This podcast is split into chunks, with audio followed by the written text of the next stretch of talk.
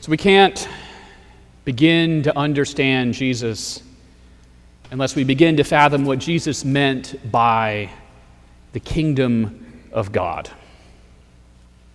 For really, the kingdom of God and Jesus are inseparable. To be entangled with Jesus is to be entangled with the kingdom of God. For the kingdom, or the reign of God, as it is sometimes translated, is what Jesus proclaimed.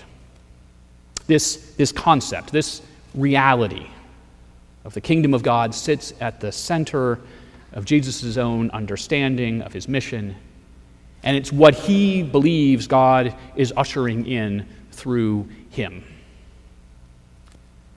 But the thing is, is that for many of us, the kingdom of God is such an abstract concept, so, so big and so unwieldy that we can't make heads or tails of it.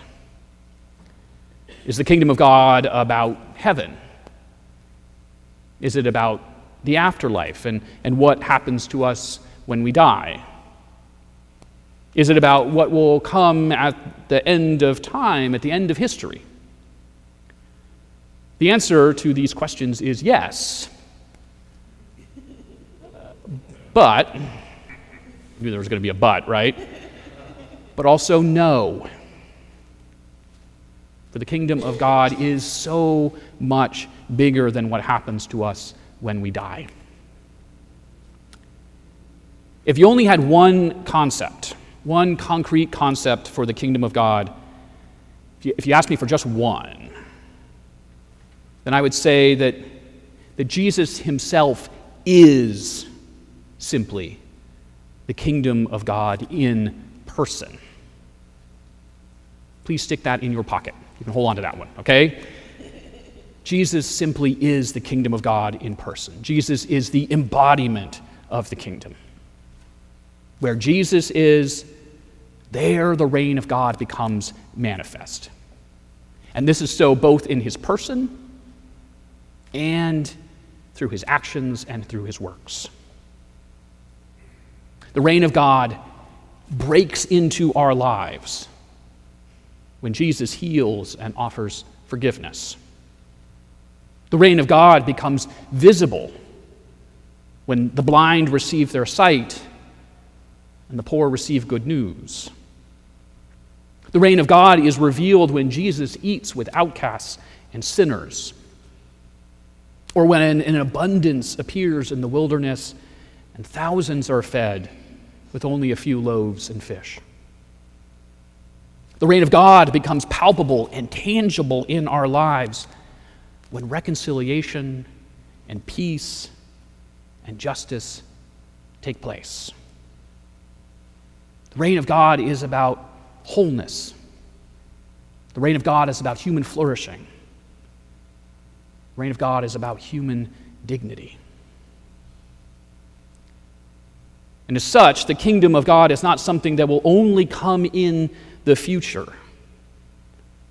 but rather is something that breaks into our present. It is not just a spiritual reality that grows in our hearts, but a relational reality between humanity and God and between people as they relate to one another. It is a new creation, but it's not a different world, but rather this very world, this world that God loves, healed and renewed. It is not a theocracy with human beings standing in for and representing God in positions of authority, but it does have political implications. And this is so because the kingdom of God is about the dignity of human beings. And from a Christ like perspective, from a Christian perspective, politics is about creating possibilities for human flourishing and the common good. Jesus says to his disciples, Seek first the kingdom of God and God's righteousness, and all things will be given to you as well. And as such, The reign of God is our lodestone. The kingdom of God is our compass. It is the, the reality that gives us guidance.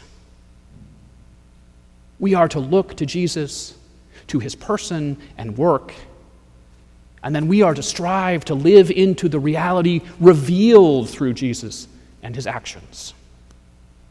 In this way, we become participants in the inbreaking of God's kingdom. God's kingdom can then become manifest through our deeds and through our actions as we contribute to the well being of others and through our acts of compassion and acts of mercy. And here's the thing God longs for human beings to participate in this work, in this work that God is doing.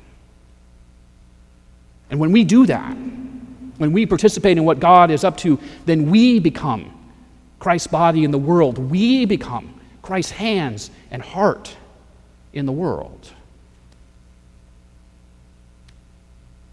If we are seeking the kingdom of God above all other things, then we will share with Jesus a particular care and regard for those who are vulnerable. Jesus shows compassion toward all vulnerable people. He shows compassion for the poor, for the sick, for the outcast, and of course, for children. Children were and are particularly vulnerable and exposed to danger. For children lack the agency to care for themselves, and they lack the power to protect themselves. And so, for instance, in speaking of children in, in Mark 9 3 7, Jesus says, Whoever welcomes a child in my name welcomes me. And whoever welcomes me welcomes not me, but the one who sent me. To welcome a child is to welcome God. And it's important to realize that I'm not just cherry picking verses here or taking a bit of the Bible like Romans 13 out of context.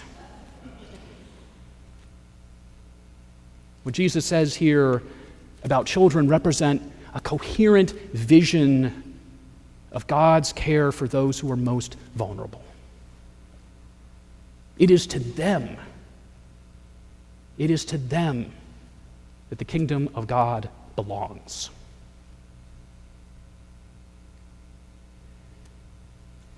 In light of the kingdom of God, in light of the God given dignity of human beings, then we must understand that the practice our government has adopted of separating children from their families at the border is a grave, grave injustice. It is an affront to human dignity. As I imagine you are aware, our government has adopted a policy for families who cross the border without previous authorization. The policy is that the parents are arrested and prosecuted, and their children are separated from their parents and placed in custody. This policy is not just in effect for people who are entering the country illegally, but also for asylum seekers who are following the law and presenting themselves to officials when they enter. Now, frankly, some of this is not a new thing, it's been going on for a while. But with the administration's new zero tolerance policy, it is something that has grown by leaps and bounds recently. At least 2,000, 2,000 children were separated from their families in a six week period in April and May. Some of those children are now being housed in converted warehouses. And the administration has spoken of tent cities. There are stories that have made the rounds of parents having their children taken from them by being told that they were going to be bathed.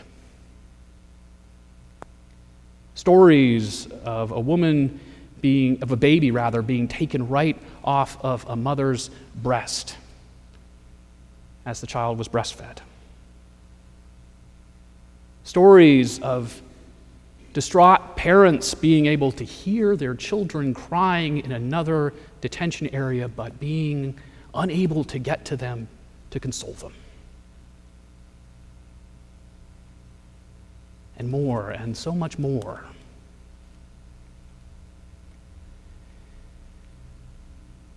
It is worth recognizing that, that religious groups from across the spectrum have condemned this policy that the government has adopted, from, from the U.S. Conference of Catholic Bishops to evangelical leaders and organizations to uh, an interfaith statement signed by 20 ecumenical and interreligious leaders, including the presiding bishop of the Episcopal Church, Michael Curry.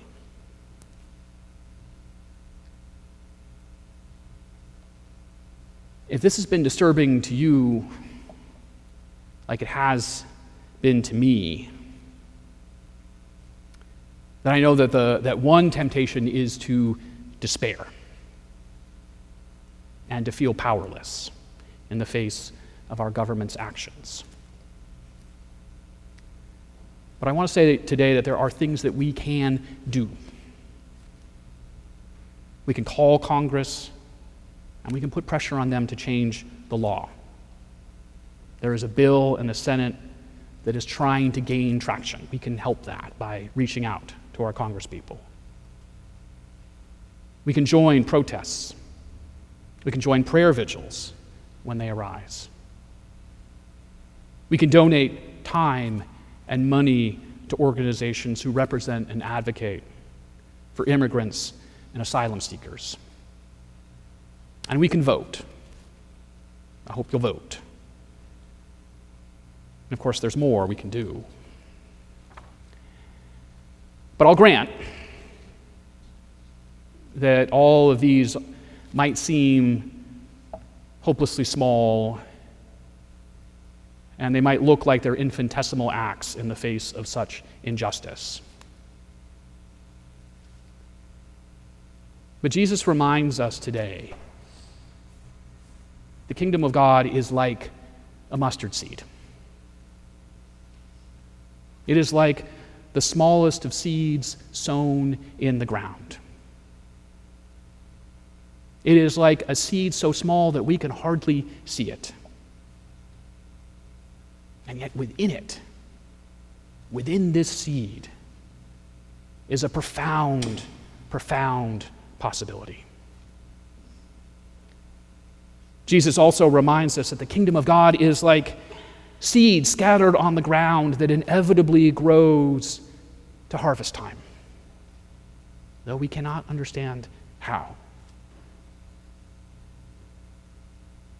Both parables, both parables reveal that God is among the human family in mysterious ways, often in ways that are hardly noticeable. And yet, God is there at work, bringing about transformation, bringing about the possibility for justice, bringing about the possibility for peace,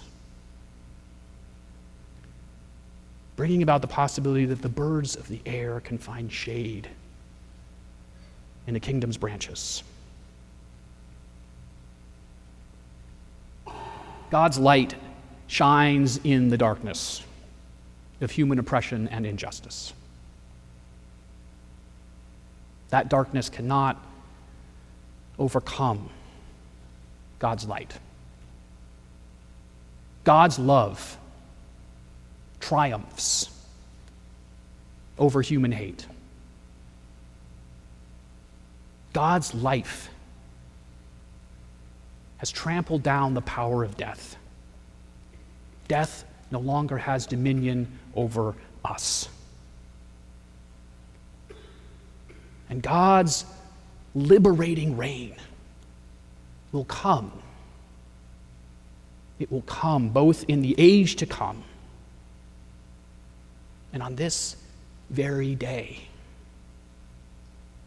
When we allow God's kingdom to break into our lives through acts of compassion and through acts of justice and through acts of mercy. God's kingdom is here. It may be so small that we can hardly see it. And yet, within it, within it is a profound, profound possibility for change. Amen.